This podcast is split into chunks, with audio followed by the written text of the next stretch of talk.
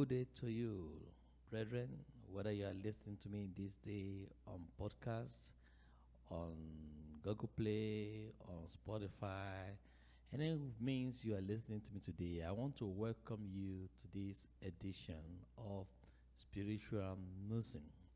My name is Tokes Balogun, and I'm your regular host on this program. Uh, this is where I communicate to you some things God's God is laying in my in my heart, you know, uh, on a regular basis. Today, I want to talk to you about something that uh, was just impressed on my heart early this morning. Now, just reflecting on the Word of God, and something just strikes me about my closeness to God. And I believe that what God impressed in my heart is applicable to many of us listening to me today. And what God is, was telling me during that short uh, um, interaction was that I need to invest more on my closeness to God rather than my closeness to men.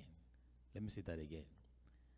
I need to invest more on my closeness to God rather than my closeness to men. And as I reflect on that I realize that you know this is something that uh, I, I, may need to share with everyone out there, uh, so that we can all benefit from what God was laying in my heart. You know, I, I realize that a lot of us uh, invest so much capital, so much capital on our relationship with men.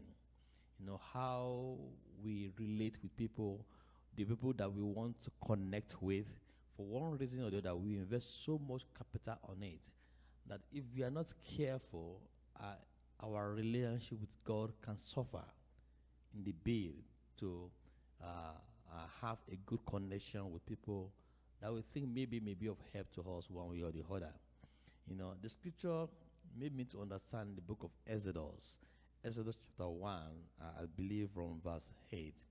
It talks about the fact that there came a time in the life of the children of Israel where they were in Egypt that a new king came, a new Pharaoh came to power who knew not Joseph.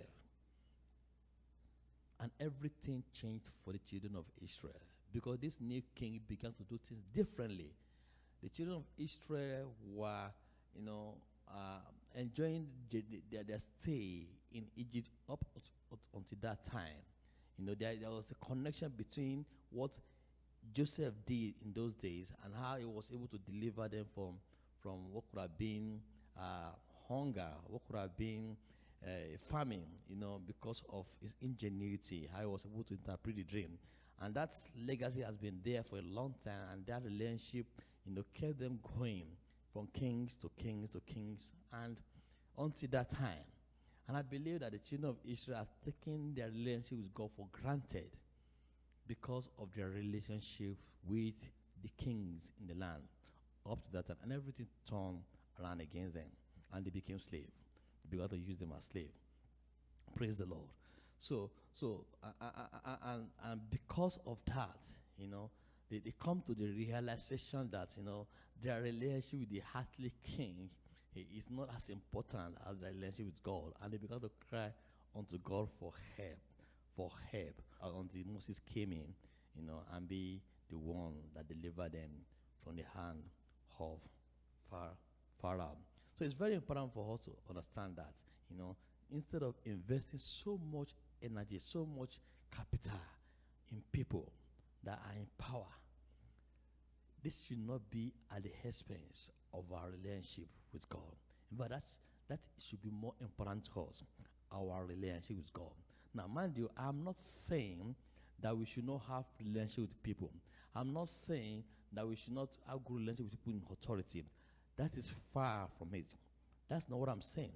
I'm just saying that we should not do this at the expense of our relationship with God.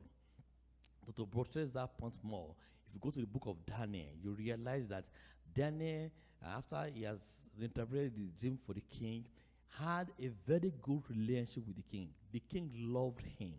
The king appreciated him. He gave him good position, you know. And the people around him envied him. They were like, ah, this Daniel who's a stranger in the land, you know, he's just taking all the big positions. We need to do something to really bring him down. They realized that he had a good relationship with the king, but they wanted to bring him down. They said the only thing we could do that could actually help us to bring him down is for us to do something that we know he will not agree with. And that is something that has to do with his relationship with his God. Let us talk to the king and make sure that he come with a decree that we debar Daniel from worshiping his king. And they conceived this idea, they presented it to the king, and the king did pass this into law. Of course, Daniel did not agree with that.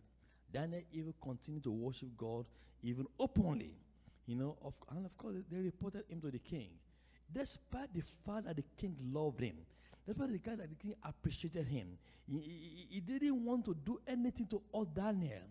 But because he did not want to a situation whereby his law, the law he has passed, you know, is not being obeyed. He did not want to set a precedent that he could not, he may not be able to control in the future.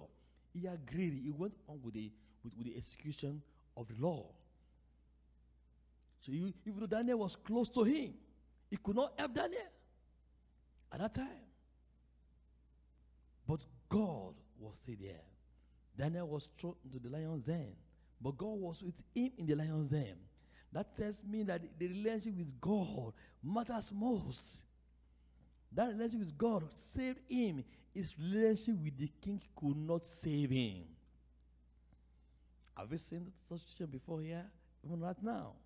That people so invest so much relationship with their bosses, with people that are in high authority, thinking that when they need their help, they'll be able to help them. But alas, when that time comes, those bosses they rely on cannot help them. That was what happened to Daniel here.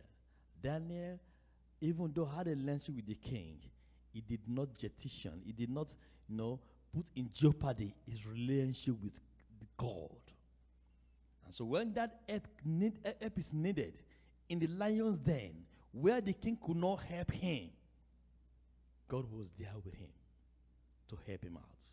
And that was why when the king woke up in the morning, he went to him and said, Daniel, that servant of the living God, is the, is the Lord who you serve been able to save you from the lion's den? And Daniel responded, Live forever, O king. For God came and shut the mouth of the lion and delivered me from the lion.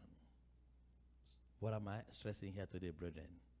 It is important for you not to trade your relationship with God for any reason, not for any man. No matter how up that person may be, he cannot be as high as God. No matter how helpful that environment may be, he cannot help you as God can, can help you. So invest on your relationship with God rather than on your relationship with men. Until I come again to you on another edition of Spiritual Musing. This is yours sincerely, Pastor Tokes Balogun, saying, Stay blessed. God bless you in Jesus' name.